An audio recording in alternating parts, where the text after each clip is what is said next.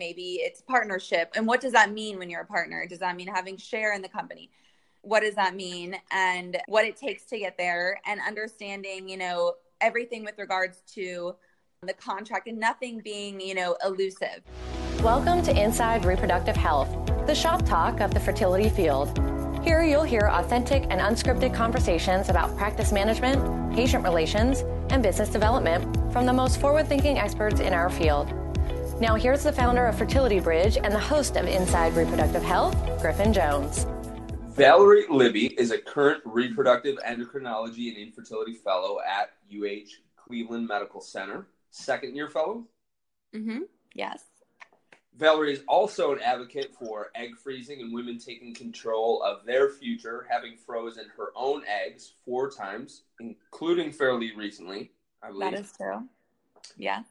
Today, Valerie and I are going to discuss the topic of what fellows really want, as the process to become an REI is certainly long, fun, and challenging one.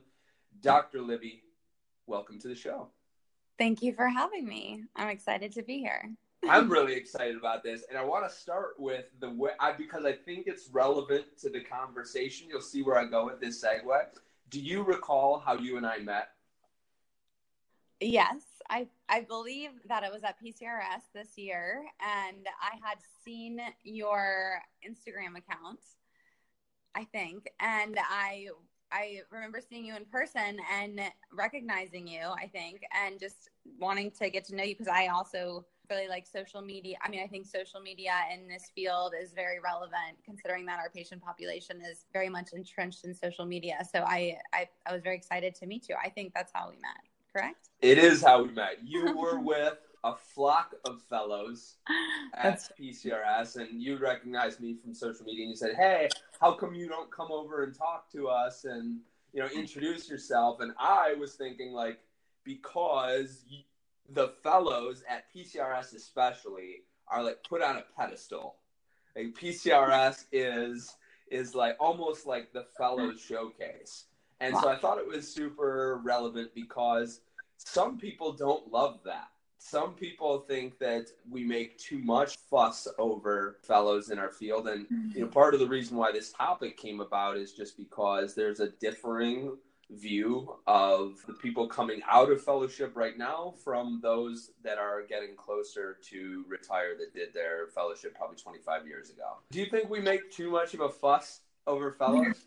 I mean, it's that's interesting that you say that because I had no idea that that was the perspective that you and other people may have with regards to PCRS and the fellows. And I at least don't feel that way. I feel that sometimes I feel like we don't make enough of a fuss about all the fellows, you know, and I guess we don't appreciate the amount of effort that goes into that people put into conferences like this and you know into the fellows. I mean we do we you know looking back now in retrospect like we have so many wonderful opportunities at pcrs and many other conferences throughout the year where we you know people really invest in our future and we appreciate that. And i don't think we realize that we're put on this pedestal because you know we try to you know we're still at the bottom of the totem pole. You know we had to work our way way up back when we were in medical students and had no idea what was going on trying to please everyone including the you know all the nurses which we still do but um so i feel like we we don't realize that sometimes we are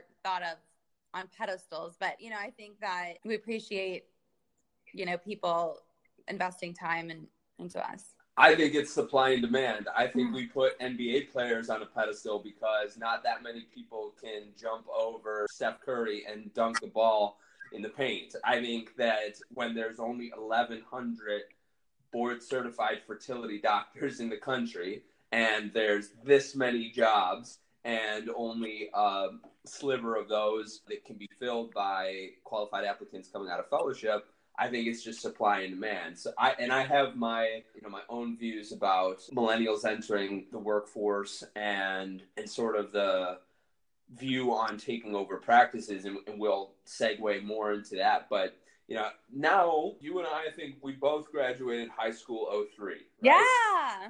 So we are among the older millennials. I think that puts us, you know, that puts us in the mid 80s. I think most people are, are defining millennials as about 83.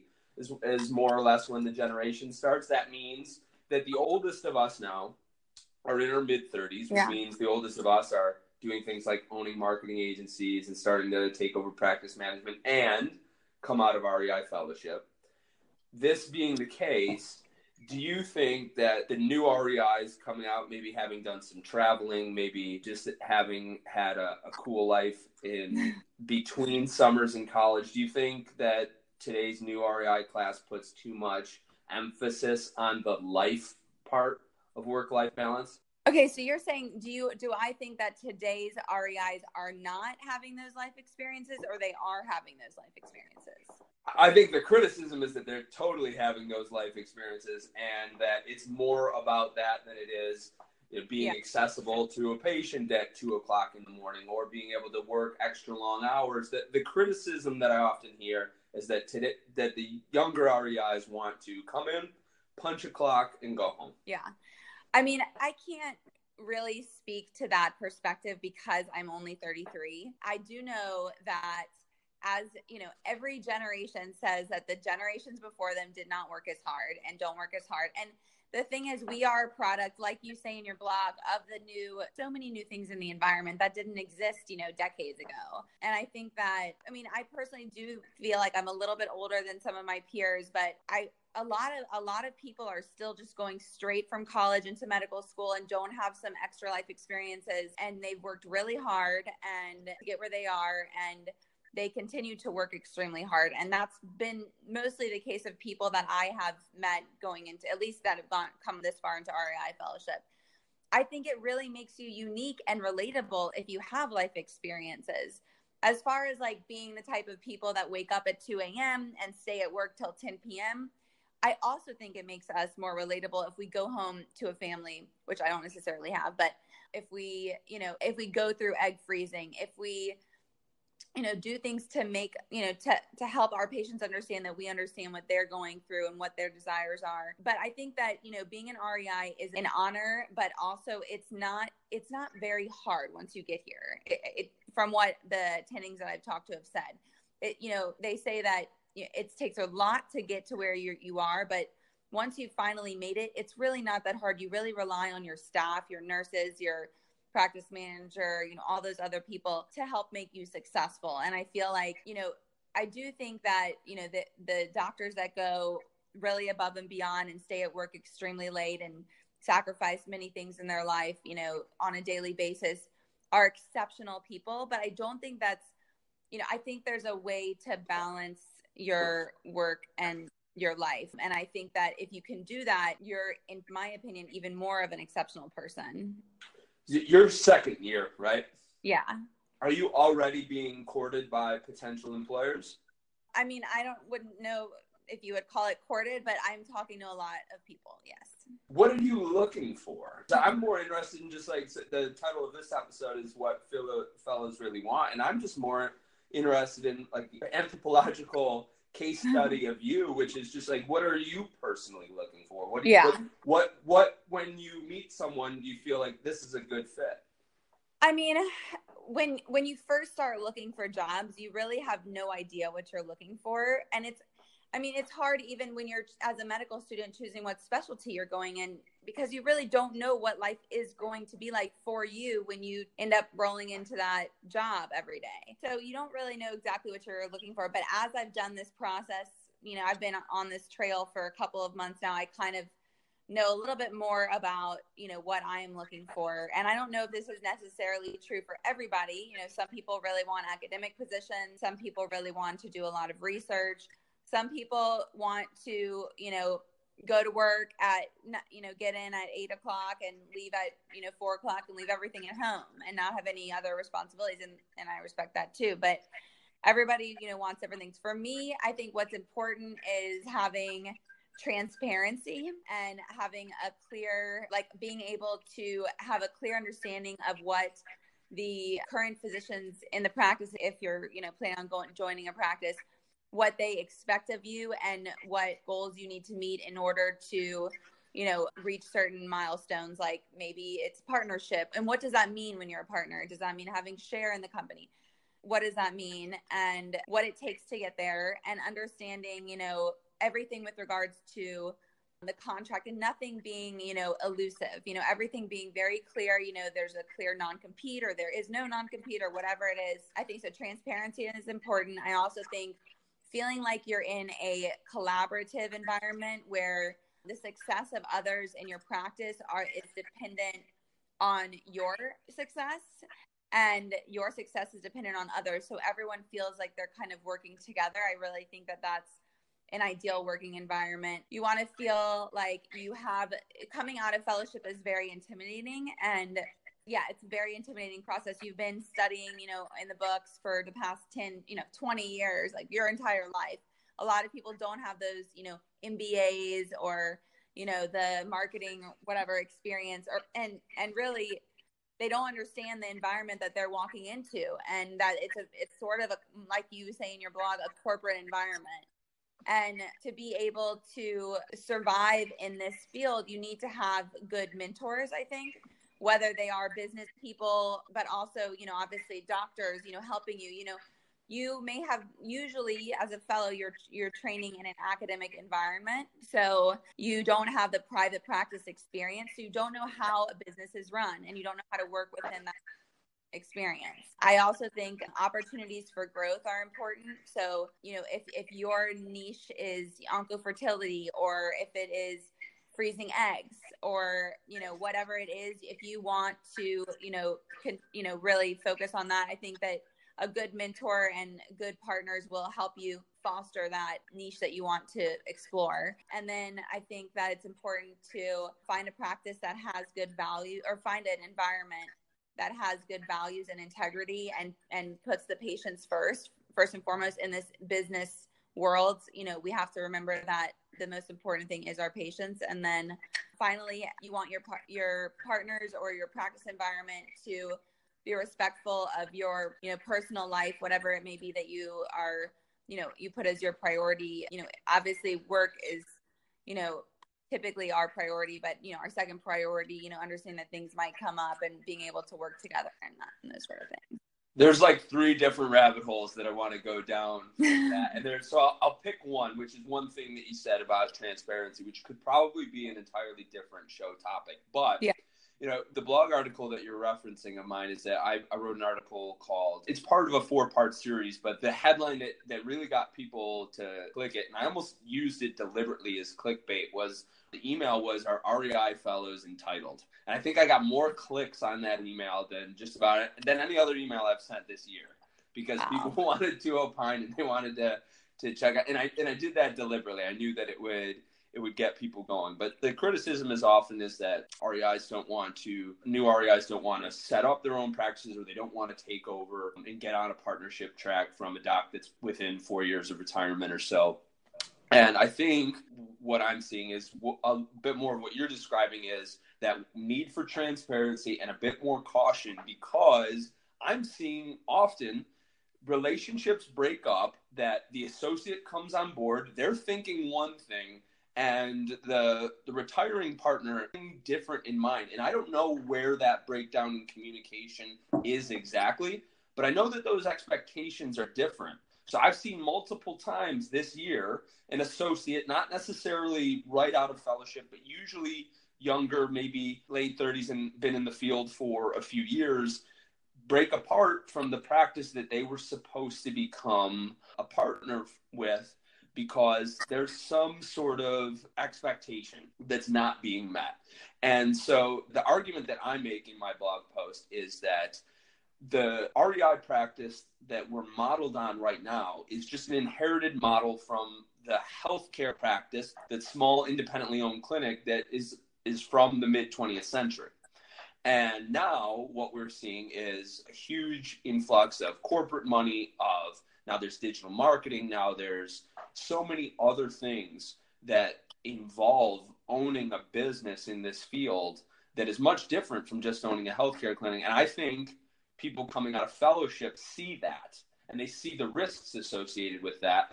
And I don't think that the people that are, are closer to retirement saw those same risks. And I don't think that they're considering them now either. So I'm very curious, like, what are people saying in you know, in your cohort about starting their own practice? Is that something that people still have the appetite for? You know, like you said, I think the environment has really been changing. So it seems like not only do we not know what it looks like or what it will look like in 10 years, but neither do the people that are going to retire.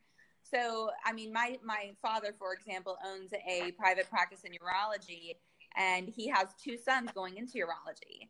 So he really cares about what it's going to look like in 15 years when he's retired and he's building these practices for his sons, you know, or, you know, maybe, hopefully. So I think that, you know, you can find mentors out there that care and want to know. And I have a few that, you know, look out for me and try to, you know, guess what the world is going to look like in 10 or 15 years? And people are saying so many different things you know people really don't know even the smartest people that are going to retire or whatever but because it is a new field. As far as like our fellows do they have the appetite to start a new practice? So from my experience the current you know my, my you know friend cohort of friends nobody's really talked about starting their own practice.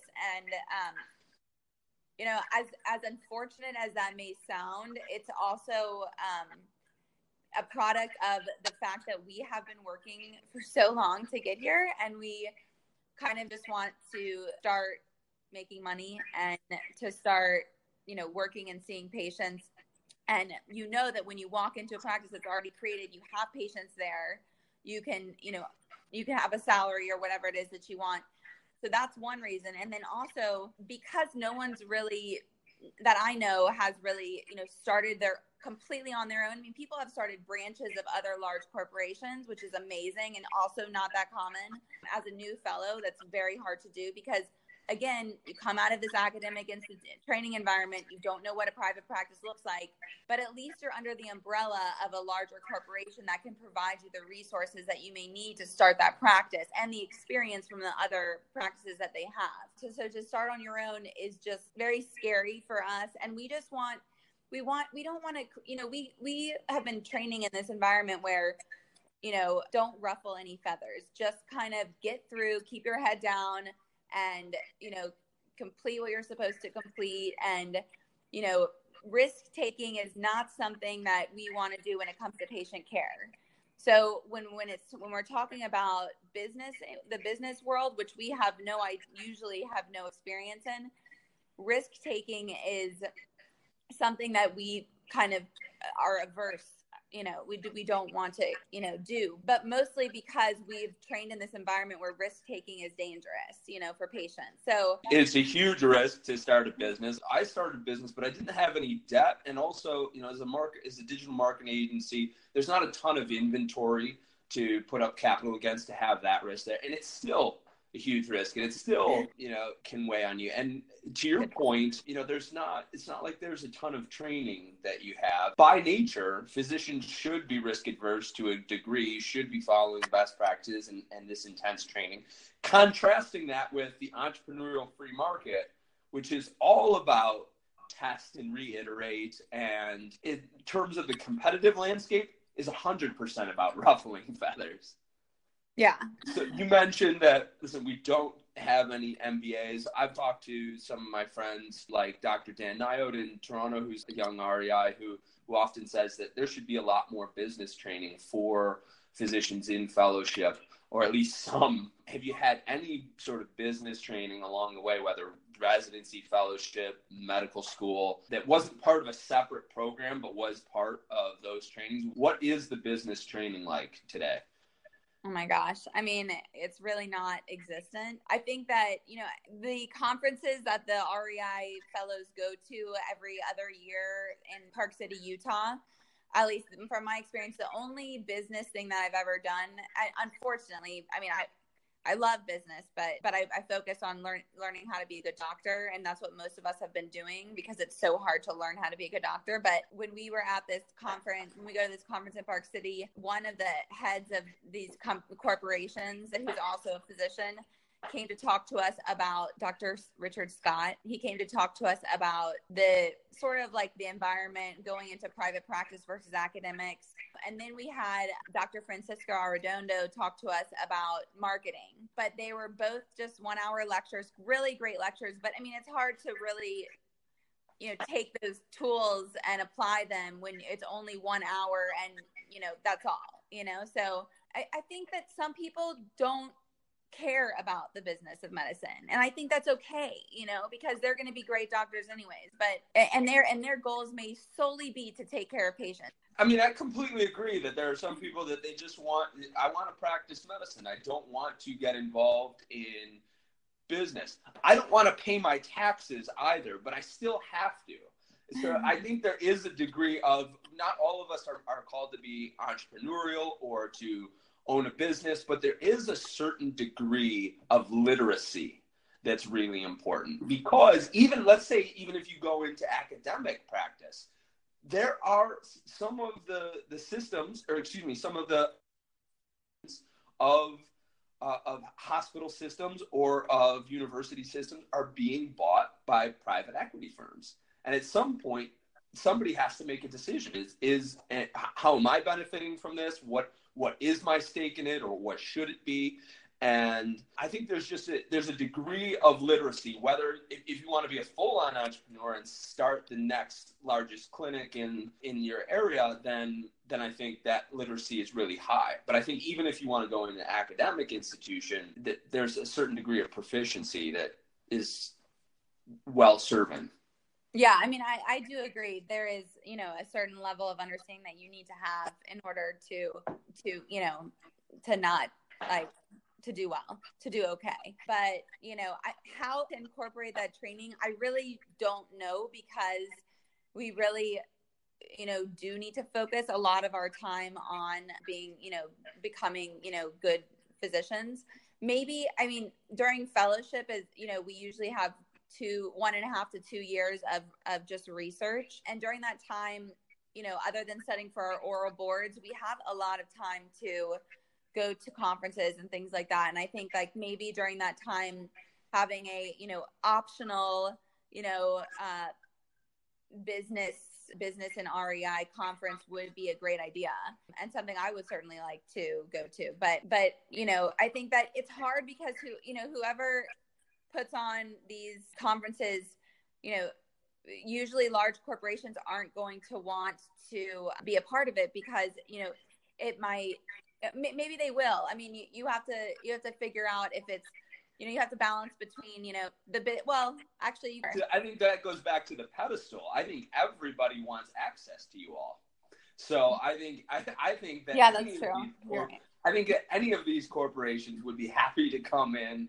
and do a either do a training or I think what you really have to to be vigilant of is the opposite end of it, which is making sure that either multiple people have opportunity or that one company isn't getting an unfair access because of a conflict of interest. But I think that a lot of people would love access to yeah. to to fellows. To your point about mentorship, um, which I, I think is valuable in any any line of work, especially entrepreneurship. What most what I hear very often docs who who would like to retire within the next five years say is I, I would love for somebody to come on me mentor them for five years and then take over the practice i think it's some of that risk that we talked about that a lot of docs coming out of fellowship aren't biting on that but when you think of your your peers when when they're looking at the opportunity of okay i could go for this bigger practice that is you know I, I sign on there's probably a legalized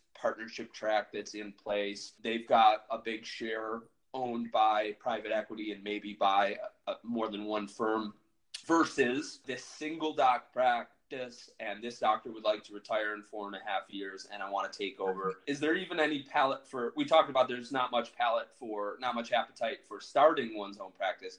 Do you even hear much appetite for taking over a single physician practice? What I have appetite for is maybe not what everybody else does. Okay, so I'm speaking on behalf of what I think, what I've heard. I love all the entrepreneurial stuff and I love the idea of, you know, although it's very intimidating, the idea of starting your on your own. What you know, do, do is that super scary? Absolutely. Do other people in my field at this point are they willing to take on that risk? No, you probably not. Um, I don't. I haven't really heard of other fellows usually they're thinking, you know, they're being they're being recruited by these big, I guess, either venture capitalist companies or doctor owned companies that have a clear path to partnership that are very large, you know, those type of things.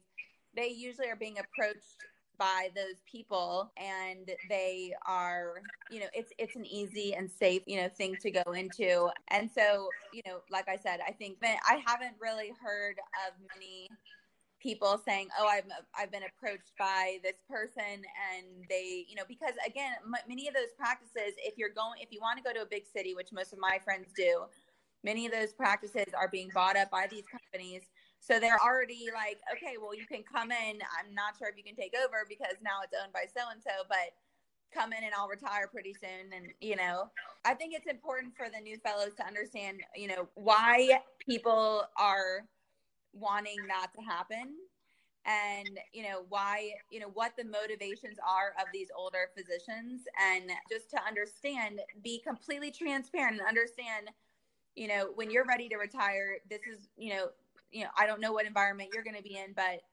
this is, you know, kind of how it works or whatever. I mean, I think it's important for us to know that.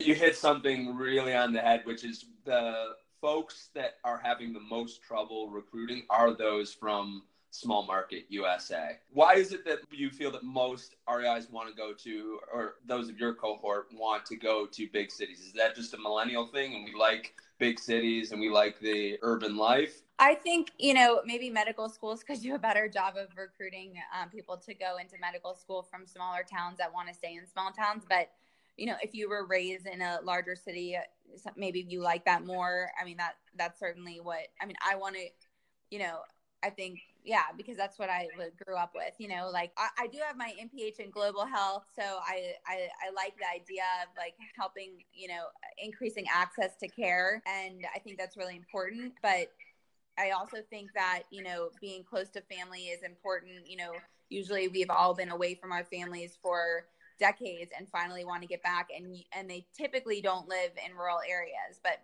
some maybe they maybe they do and maybe you want to go there, but yeah, that, I mean, I just think that's where most of my family, most of my friends want to go to.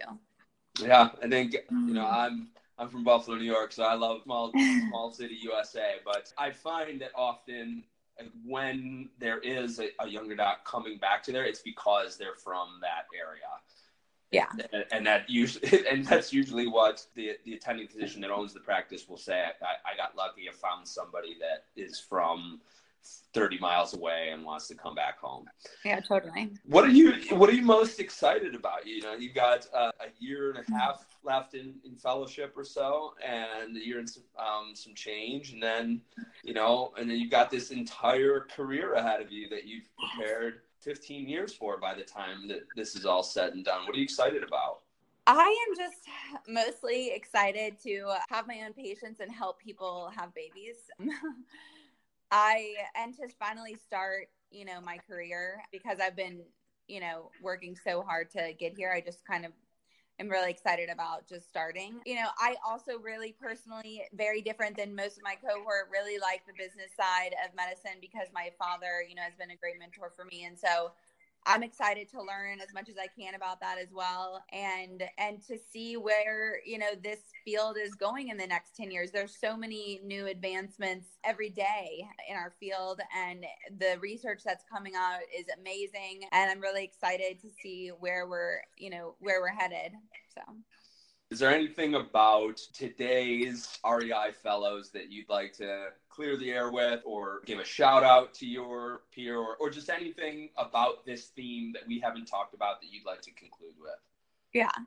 I mean, I think that first, I for sure would like to give a shout out to all of the REI Fellows class of 2020. Oh my gosh. And also, just want to say to everyone out there, make sure that you have a transparent practice that you're joining or creating and you know don't let's try to you know make a an environment for REI practices that may be necessary to take risks and don't be afraid to take them and don't necessarily fall into the mold of every of every other fellow out there you know Dr. Valerie Libby, second year fellow at UH Cleveland Medical Center. It has been a pleasure to get to know you the past couple years, a pleasure to speak with you today. I really look forward to watching you in your career. Thank you so much for coming on the show. Thank you for having me. It was a pleasure. You've been listening to the Inside Reproductive Health podcast with Griffin Jones. If you have a strong opinion about today's episode, we want to hear it. Agree, disagree, or have another point to add? Please email podcast at fertilitybridge.com and tell us if you recommend a guest or a topic for a future episode. If you're ready to skyrocket your fertility practice's growth and double your IVF cycles, schedule your fertility marketing discovery call by clicking the link in the show notes. And if you just want to learn more tactics to market your fertility center, download our free ebook, The Ultimate Guide to Fertility Marketing, on fertilitybridge.com, also available in the show notes. Thanks again for listening to the Inside Reproductive Health podcast, and we look forward to talking more fertility shop on future episodes.